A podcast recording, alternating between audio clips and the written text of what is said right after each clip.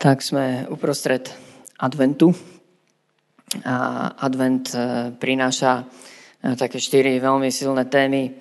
A otvorenosť, bdelosť, vytrvalosť, trpezlivosť a smelosť. Áno. Dneska sa dotkneme takmer každej jednej z nich tak trochu. A ja by som vás chcel pozvať do pokračovania. Otvoríme si znovu knihu Príslovia. Budeme pokračovať v tej sérii kázni Balans v práci. Hovoríme o takom vybalancovanom živote, nasmerovaní nášho života. Pod prácou nerozumieme len naše zamestnanie, pod prácou rozumieme naše povolanie ako kresťanov, veriacich ľudí na tejto zemi. A, a dnes uh, si otvoríme spolu 16. E, kapitolu, 17. verš, a, ktorý bude taký, taký ústredný, budeme mať aj, aj iné texty. A, a tam, je, tam je napísané, že hradskou cestou úprimných je odstúpiť od zlého a ten, kto ostriha svoju dušu, stráži svoju cestu hradskou cestou. A v origináli a tam nie je chodník alebo obyčajná cesta. Toto je veľmi zaujímavé, že, že v tomto verši sú uh, obidva tie hebrejské výrazy pre cestu. A, a tu na začiatku verša, verša je slovo, ktoré by sme skôr mohli preložiť našim moderným slovom diálnica alebo rýchlostná komunikácia vybudovaná hlavná cesta. Ako prorok Izaiáš volá, pripravte cestu pánovi a urovnajte mu chodník. No, takže diálnicou úprimných, a to by sme mohli preložiť toto slovo statočných, alebo priamých, bezelstných, a prosto takých úplne rovných, by sme to mohli až preložiť, ľudí. A, a toto je synonymum pre, pre, veriacich, pre veriaceho človeka, že to je priamy človek. Že nehrá na dve brány alebo tri, že nie je falošný, že nemá nejaké zadné vrátka, že je, že je úplne priamy prosto, že má jednu cestu. A, takže diálnicou a, priamých alebo úprimných veriacich ľudí je odstúpiť od zlého vyhnúť sa zlu. No a dneska budeme hovoriť o troch druhoch zla. Jedno, z jedného vyrasta druhé a to tretie vyrasta z tých prvých dvoch. Mohli by sme si to predstaviť ako trojposchodovú budovu, alebo ja neviem, možno si to inak viete znázorniť, ale to sú také tri druhy zla. A, alebo niečo, čo som našiel v Božom slove, že je nazvané že, že to nie je dobré. Že to v živote veriaceho človeka nie je dobré. Vôbec to nie je dobré. A tak skôr ako pomenujem to prvé zlo, a chcel by som, a chcel by som ešte úplne, že na začiatok povedať, ako sa vôbec dostaneme na cestu, na diálnicu. A my sme si s dorastencami pozreli v piatok večer jeden film a ja som ho videl prvýkrát a sa ma veľmi dotkol. Bol to, je to film, Nehambím sa, natočený podľa skutočnej udalosti, veľmi tragickej, ktorá sa stala v 1999 v malom americkom mestečku Kolumbín, a, a kde došlo na strednej škole k, k masakre jednej, jednej z tých väčších, kde dvaja mladíci, 17 a 18 roční, a, vystrieľali pomerne veľké množstvo svojich spolužiakov. Myslím, že to bolo 12 spolužiakov a jeden učiteľ tam zahynul.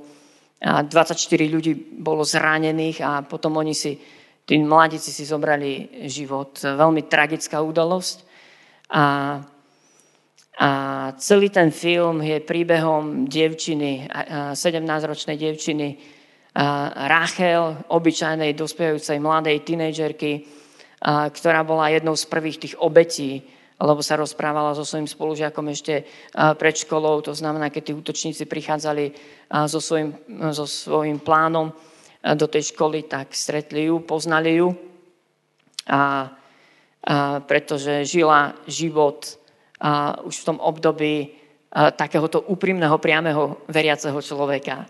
A, ona takisto zapasila s tým, či bude prijatá v partii, takisto zapasila s alkoholom a s party, je tam vykreslený jej život.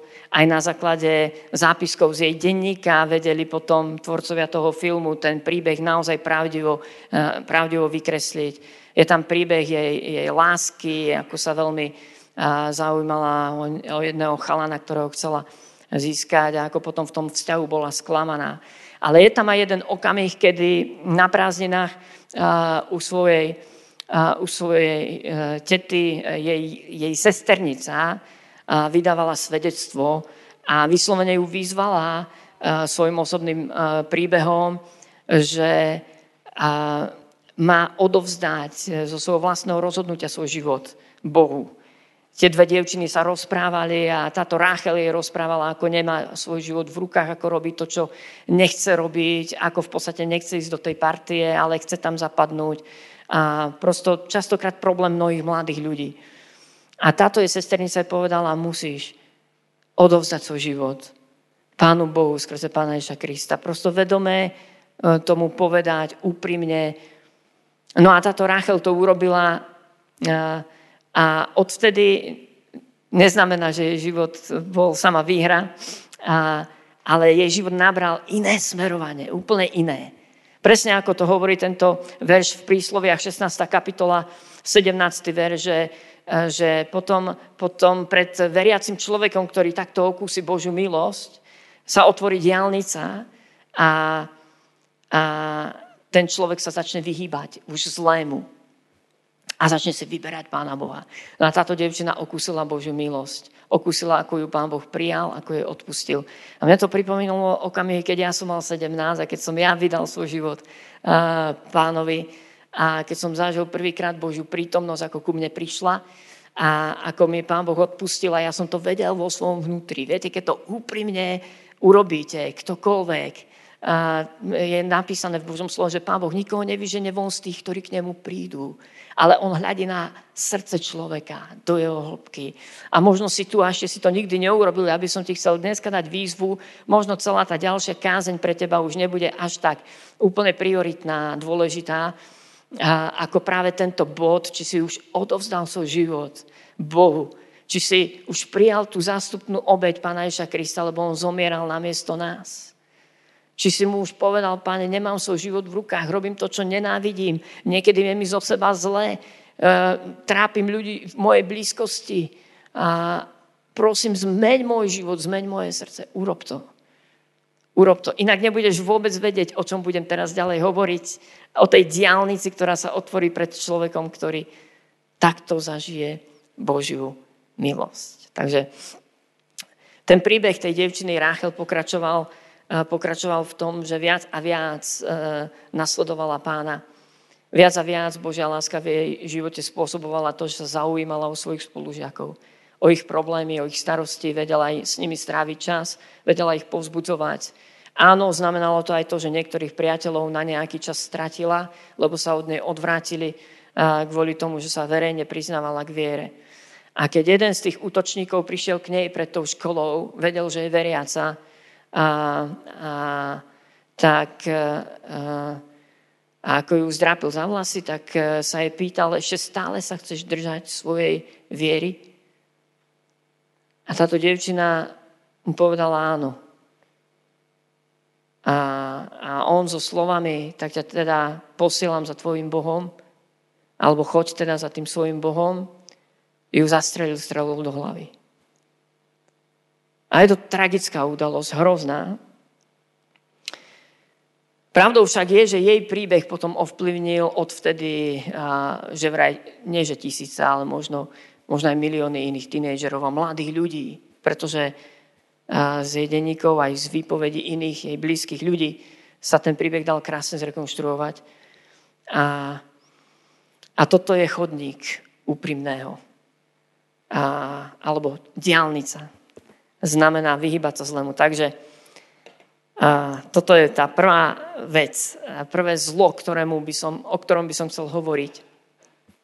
Prvé zlo v živote veriaceho človeka je život same, pre sebe samého, život sebectva. Obyčajný život. Život len podľa mojich predstav a moje potreby.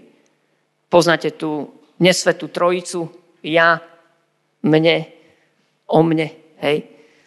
A prosto to je život, e, ktorý síce, áno, ten človek mohol uveriť v Pána Boha, v Pána Ježiša Krista, ale neprestal žiť svoj vlastný sebecký život. Uzavretý do jeho predstav, plánov, potrieb.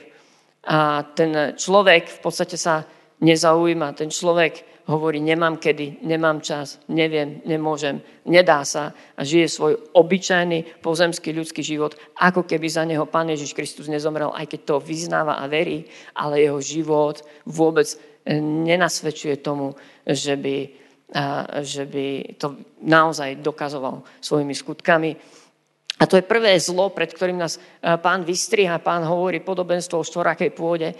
A jedna z tých pôd, v ktorej zasiate Božie slovo síce vzkličilo, ale neprinieslo takmer žiadnu úrodu, je pôda trnistá, kde to trnie, keď spolu vzrástlo s tým semenom, tak udusilo to Božie.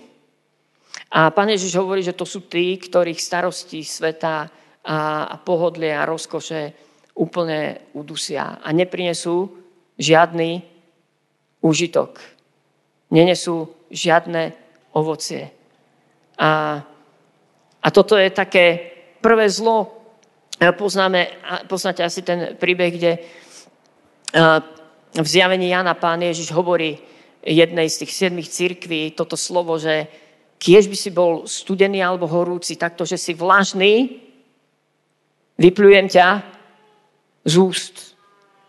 To prvé zlo, ktoré sa nás veriacich týka, je vlažnosť. Je síce to, že vyznávame svoju vieru, ale nežijeme ju.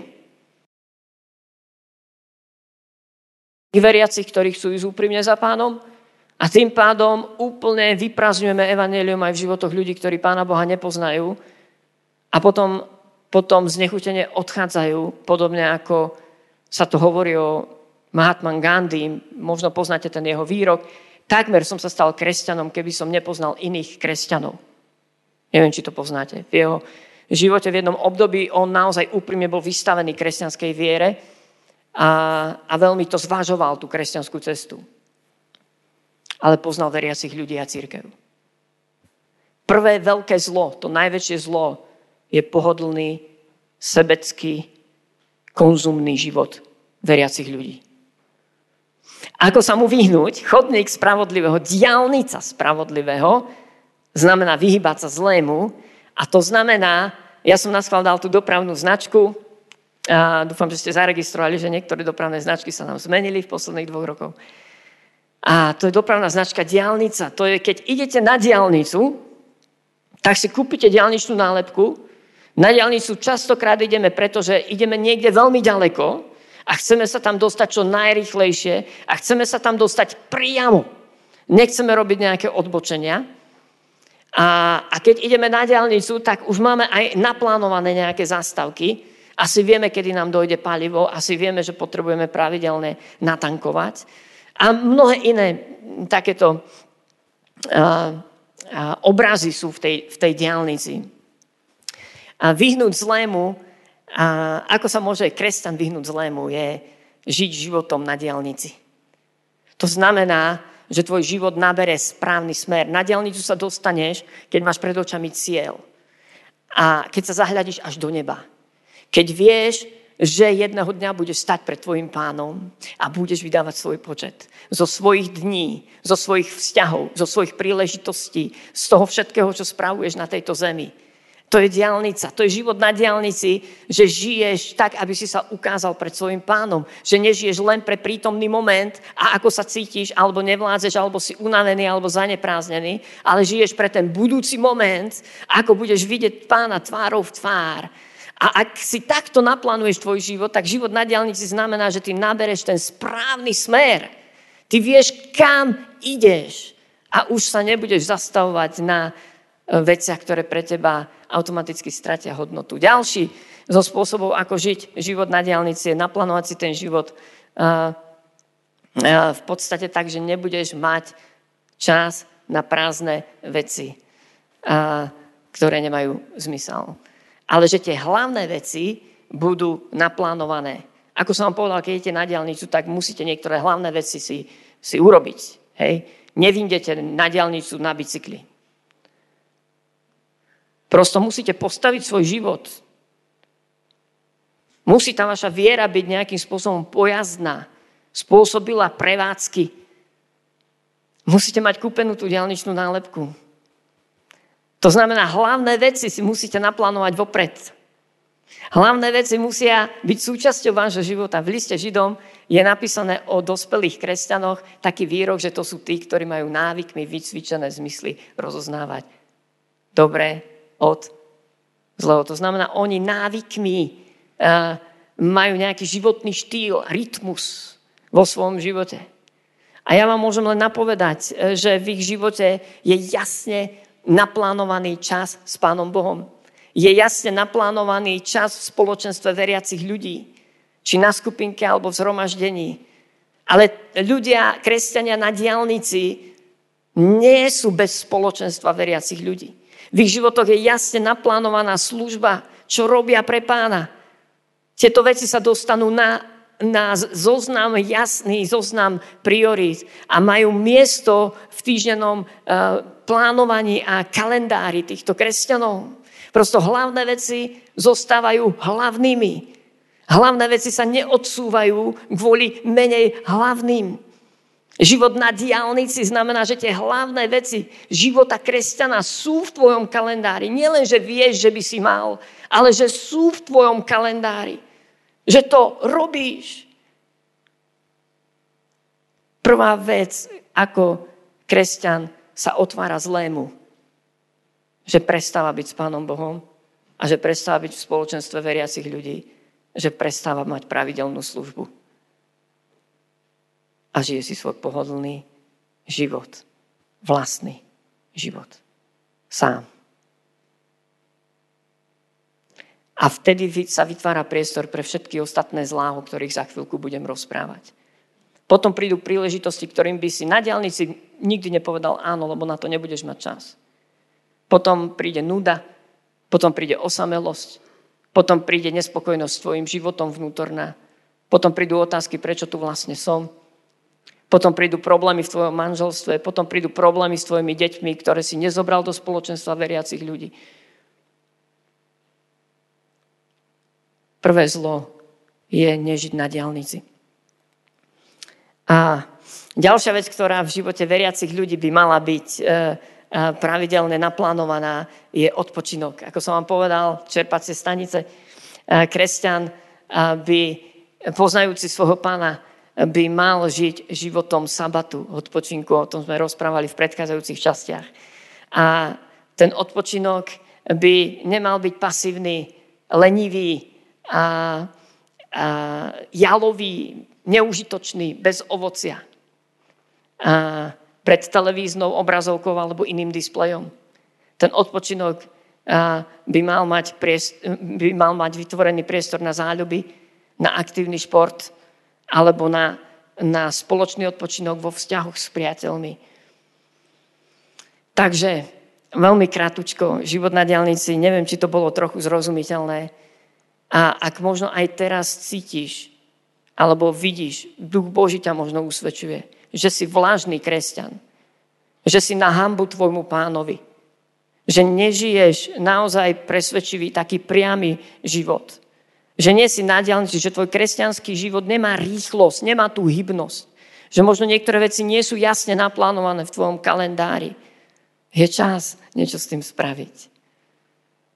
A dúfam, že vás nepohoršujem, keď to takto priamo pomenúvam, ale takto priamo vnímam na modlitbách, že veci naozaj mám pomenovať. Druhý text, ktorý by som chcel spomenúť, znovu pôjdeme do druhého listu Timoteovi. Ako som vám to už hovoril, s knihou príslovia veľmi úzko súvisí prvý a druhý list Timoteovi. Kniha príslovia je napísaná podľa mňa hlavne pre mladých ľudí.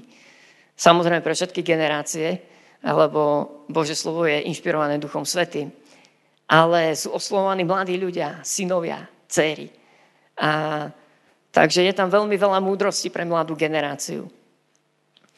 A tento druhý text je, ľahko si ho zapamätáte, 2. Timotovi, 2. kapitola, 22. verš.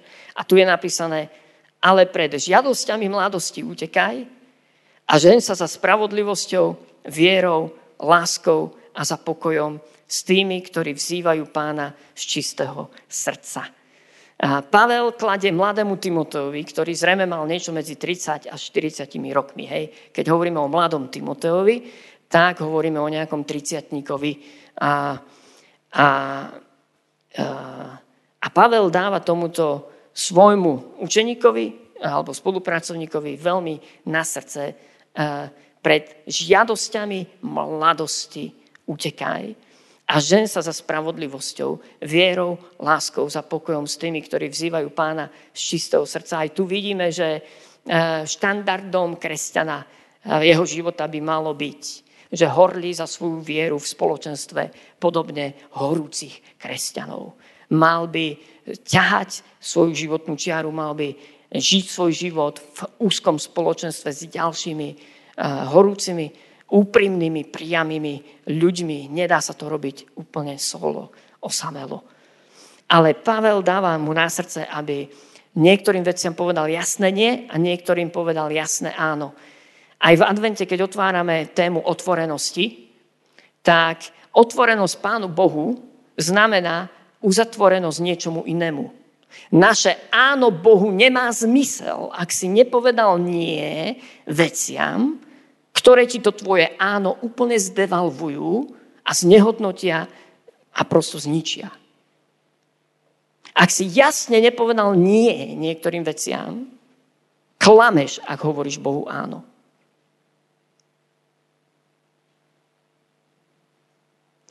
A Pavel hovorí pred žiadosťami mladosti uteká. To je druhé zlo, ktoré by som chcel pomenovať. A chcel by som ho pomenovať tak, ako ho žijeme v dnešnej modernej dobe, ako sa nazýva. Ja si myslím, že to druhé zlo je internet, a sociálne siete, mobilné zariadenia a, a, a celá táto vec, ktorá sa nám otvorila posledných viac ako 10 rokov, možno 15 rokov, neviem úplne presne. A, ale je to obrovské zlo, ktoré a, ktoré úplne strháva mladú generáciu. A ja si dovolím povedať, že aj na starších. A, a ja som tu použil dopravné značenie a, a zákaz státia. Zákaz státia. Prosto asi sa nevyhneme dnes potrebe internetu, a rôznych vyhľadávačov, rôznych aplikácií v mobilných e, telefónoch, a sociálnym sieťam, ale ako sa vyhnúť zlému, ako neprepadnúť tomu, o čom sme hovorili aj naposledy, že to vytvára závislosť.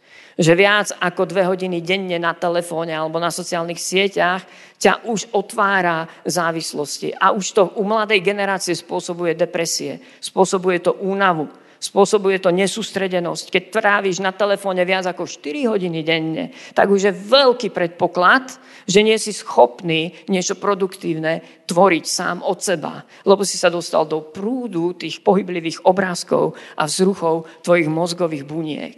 A ty v podstate už ani nevieš byť v kľude, ani nevieš byť bez toho. Ani nevieš byť bez nových vzrušujúcich informácií, ktoré takto rýchlo nabehnú, bez toho, aby si sa namáhal. Úplne to kriví osobnosti, myslenie a nielen mladej generácie, ale každý, kto, eh, kto sa tomu otvorí. A ja tu dávam dopravné značenie, ako sa vyhnúť tomu zlému. A znamená zákaz státia, to znamená nebuď tam dlhšie, ako je nevyhnutné. Zákaz státia znamená, že ty na krajnici tej cesty môžeš zastať len na nevyhnutnú dobu naloženia a vyloženia prosto niečoho a vystúpenia, nastúpenia. A potom musíš pokračovať v jazde. A mne sa tento recept, ako sa vyhnúť tomu zlému, čiastočne osvedčil, alebo jeden z receptov, ktorý sa mi ako tak osvedčil, by som povedal, to nie je záruka, že sa vyhneme závislosti, ale ak si dáš naozaj predsavzatie a, a budeš dodržiavať túto dopravnú značku, že tam nebudeš dlhšie, ako je nevyhnutné. Že to nebudeš používať na veci, ktoré nepotrebuješ užitočne pre tvoj účel, tak ti to možno pomôže sa tomu vyhnúť. Pretože mobilné zariadenia musíme používať, alebo sú súčasťou našej doby. A dokonca ani... ja to zase neviem vypnúť. Dobre. Dokonca ani do modlitebnej miestnosti Elion, kam vás pozývam, sa nedostanete bez smartfónu. A iba ak vás tam niekto dovedie, pretože sme potrebovali prekonať troje dverí a dali sme tam zariadenie, ktoré funguje na Bluetooth. A, a človek, ktorý ide do modlitebnej miestnosti, tak si otvára dvere nie kľúčikom, ale smartfónom. A nebuď tam nevyhnutne, nebuď tam dlhšie, ako je nevyhnutné. A sociálne siete, praktická rada. Vypni si upozornenia, aby si to ani nesledoval. Zapneš si to v tej časti dňa, kedy nevyhnutne si len pozrieš, či niekto z tvojich blízkych tam nedal niečo pekné. A vypni si upozornenia, ináč sa budeš pozerať na obrazovku vtedy, kedy nechceš. Vtedy, kedy to chce ona. Vtedy, kedy ti blikne upozornenie. A pozorte, sociálne siete sú nadstavené tak, že ako náhle si to otvoríš, tak začneš scrollovať a začneš pozerať to, čo si vôbec nechcel. A z jedného pohľadu sú 4 a z 5 minút môžu byť 2 hodiny. Videá, mladí ľudia, ale možno aj my. Mne veľmi pomohlo to, že som si povedal, nebudem bezsielne pozerať. Žiadne video, ktoré nie je pre mňa užitočné. To znamená, začal som si vytvárať knižnice. Ak som videl na internete zaujímavé video, uložil som si ho niekde do záložiek a na pozretie, na pozdejšie. A keď mám na to čas, a teraz v zime väčšinou pri bicyklovaní na trenažéri, tak si to pozriem. Ale nepozerám seriály, nepozerám youtuberov, ktorí neveria v Pána Boha. Nepozerám veci, ktoré mi vyprázdnia mozog, vyprázdnia moje srdce a zmenia moje hodnoty. Toto je druhé zlo, z ktorého potrebujeme odísť. A tam musí platiť dopravné značenie zákaz státia. Tam nesmieš parkovať. Tam nesmieš byť dlhšie ako pár sekúnd alebo minút. A asi to poznáte, že ako náhle si tam minútu, tak už tam budeš hodinu. A veľmi vám pomôže potom na mobile používať užitočné aplikácie. Napríklad YouVersion, plány čítania a, a podobne. A spomeniem ešte tretie zlo. A veľmi krátko, ten tretí text, asi poznáte, je veľmi radikálny. Priznám sa vám, že tento text som nikdy neobľuboval a vždycky ma desil. A dodnes, aj keď hľadám komentáre, tak e, komentátori to vykladajú rôznym spôsobom. A, takže 18. kapitola Matúša, 8. verže, a ak ťa pohoršuje tvoja ruka alebo tvoja noha, otni ju a zahoď od seba. Lepšie ti je, aby si vošiel do života chromý alebo okyptený, než aby si mal dve ruky a dve nohy a bol uvrhnutý do väčšného ohňa. Takže sú aj komentátori, ktorí to vykladajú, že to bolo myslené doslova, ale majú obidve oči a obidve ruky a obidve nohy všetci. A, tak Priznám sa vám, že nebral som až tak veľmi vážne tieto, tento druh komentárov, uh, lebo pokušeniu uh, čelíme každý jeden z nás. Uh, ale verím tomu, že tento text hovorí o radikalite. Uh, takže tretie zlo, tretie zlo, ktoré, ktorému máme odoláť, uh, sú závislosti. To sú už veci, ktoré nás pohltia. Ktoré tak zmenia štruktúru tvojej osobnosti, že si nemôžeš pomôcť. Že bez toho nemôžeš vydržať. Že sa to stane ako keby súčasťou tvojej osobnosti. A áno, to druhé zlo častokrát prerastie do tohto tretieho. A hlavne u mladej generácie je to závislosť na displejoch a obrazovkách a sociálnych sieťach. A E, dopravná značka, ktorú by som vám chcel ukázať, ktorá si myslím, že je jediná, ktorá zaberie e, pri závislostiach, je zákaz viazdu. A inak nikdy nebudeme prinášať ovocie ako kresťania. Ak radikálne neodtneme tú vec. A ja si myslím, že lepšie ako vylúpiť si oko, lepšie ako otnúť si ruku a lepšie ako useknúť si nohu, je urobiť malý sociálny experiment. Ak ti tvoji blízki ľudia hovoria, upozorňujú ťa, že si asi závislý, tak správ malý sociálny experiment, bez toho, aby si sa obhajoval, a skúsi dať pôst od tej veci. Odlož telefón aspoň na týždeň. Skús nepiť alkohol aspoň týždeň.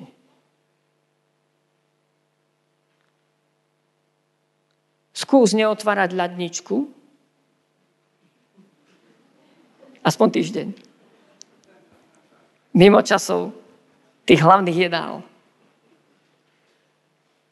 Pre niekoho je ľadnička, smejete sa, ale je to vážna závislosť obžerstvo. Predtým nás varuje nová zmluva. To, tam je jasne napísané, varujte sa opilstvo obžerstva, lebo to vám môže úplne zabrániť, aby ste sa stretli s Kristom a boli na jeho príchod pripravení.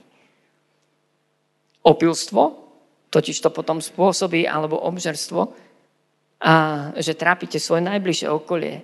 Ste znefunkčení pre službu. Pozrite sa do zrkadla, hambite sa. A chcete ísť niekde slúžiť, cítite sa nedostatočný. Váš kredit je úplne vybitý. A v podstate ani neviete, či Pán Boh vám odpúšťa alebo nie. Miliónkrát vyznávate tú istú vec, lebo je to závislá vec. Točíte sa v kruhu. Jediný spôsob je zákaz viazdu. A nedá sa to urobiť inak ako radikálne. To sa nedá bez odťatia. Matúš 18. kapitola hovorí, že s týmito vecami asi nevieme jednať inak. A zrejme budeš potrebovať pomoc okolia. Zrejme budeš možno potrebovať vyhľadať odborníka. Ale ja by som vás chcel vyzvať k tomu sociálnemu experimentu. Či mladých, alebo starších. Ak je telefón tým, na čom si závislí, odlož ho na 7 dní. Ak mi povieš, ale ja nemôžem odložiť e, telefón, veď ho bežne používam a začneš sa mi vyhovárať, že ty chceš ho účelne využívať, ako som to hovoril pri zle druhého druhu, tak ti poradím, otvor šuplík doma, nájdi starý, starý štikatkový telefón, tlačitkový a prelož si tam símku. Alebo si kúp taký telefón. Sú veľmi lacné. Hej. A to je jediný spôsob, ako sa vyhneme zlu. A posledná vec, ak chceme zažiť oslobodenie. Asi sa to nestane z minúty na minútu v, v oblasti závislosti. Či na alkohole, na pornografii, na ľadničke, na seriáloch, ktoré, ktoré pozeráš, a na televízore. Prosím, nájdi pomoc. Asi je dôležité rozkodovať ten začarovaný kruh. Prečo sa dostávaš do tej závislosti? Lebo zrejme tvoj hlavný problém není alkohol, aj keď si závislý na alkohole. Tvoj hlavný problém není telefón, aj keď si na ňom závislý. Zrejme niečo je iné, čo je dôvodom, čo spúšťa túto závislosť a túto závislé správanie sa. Hľadaj pomoc, prosím ťa. Nenechaj si diablom ukradnúť tvoj život, tvoje srdce, tvoju mysel, tvoj čas, vzťahy, príležitosti. Amen. Pane, a ďakujeme ti, že a je pred nami cesta. Ty si nás zavolal, aby sme ťa nasledovali, aby sme nabrali rýchlosť, aby sme nadstavili svoje životy múdro a, a aby sme žili celým srdcom pre teba. Ako to hovorí tvoje slovo, milovať budeš Pána Boha celým srdcom, celou dušou, z celej sily, celou myslou. A Pane, tak sa modlím za túto milosť, aby si na nás položil tvoju ruku a pomohol nám, Páne, sa zastaviť a možno aj v tomto adventnom čase, vianočnom čase, úplne prehodnotiť naše životy, naše kalendáre, naše plány, eh, naše nadstavenia. A tak, aby sme žili životmi priamých ľudí, ktorí idú po jednej ceste a aby sa stretli s tebou, aby žili život na tvoju slávu. Amen.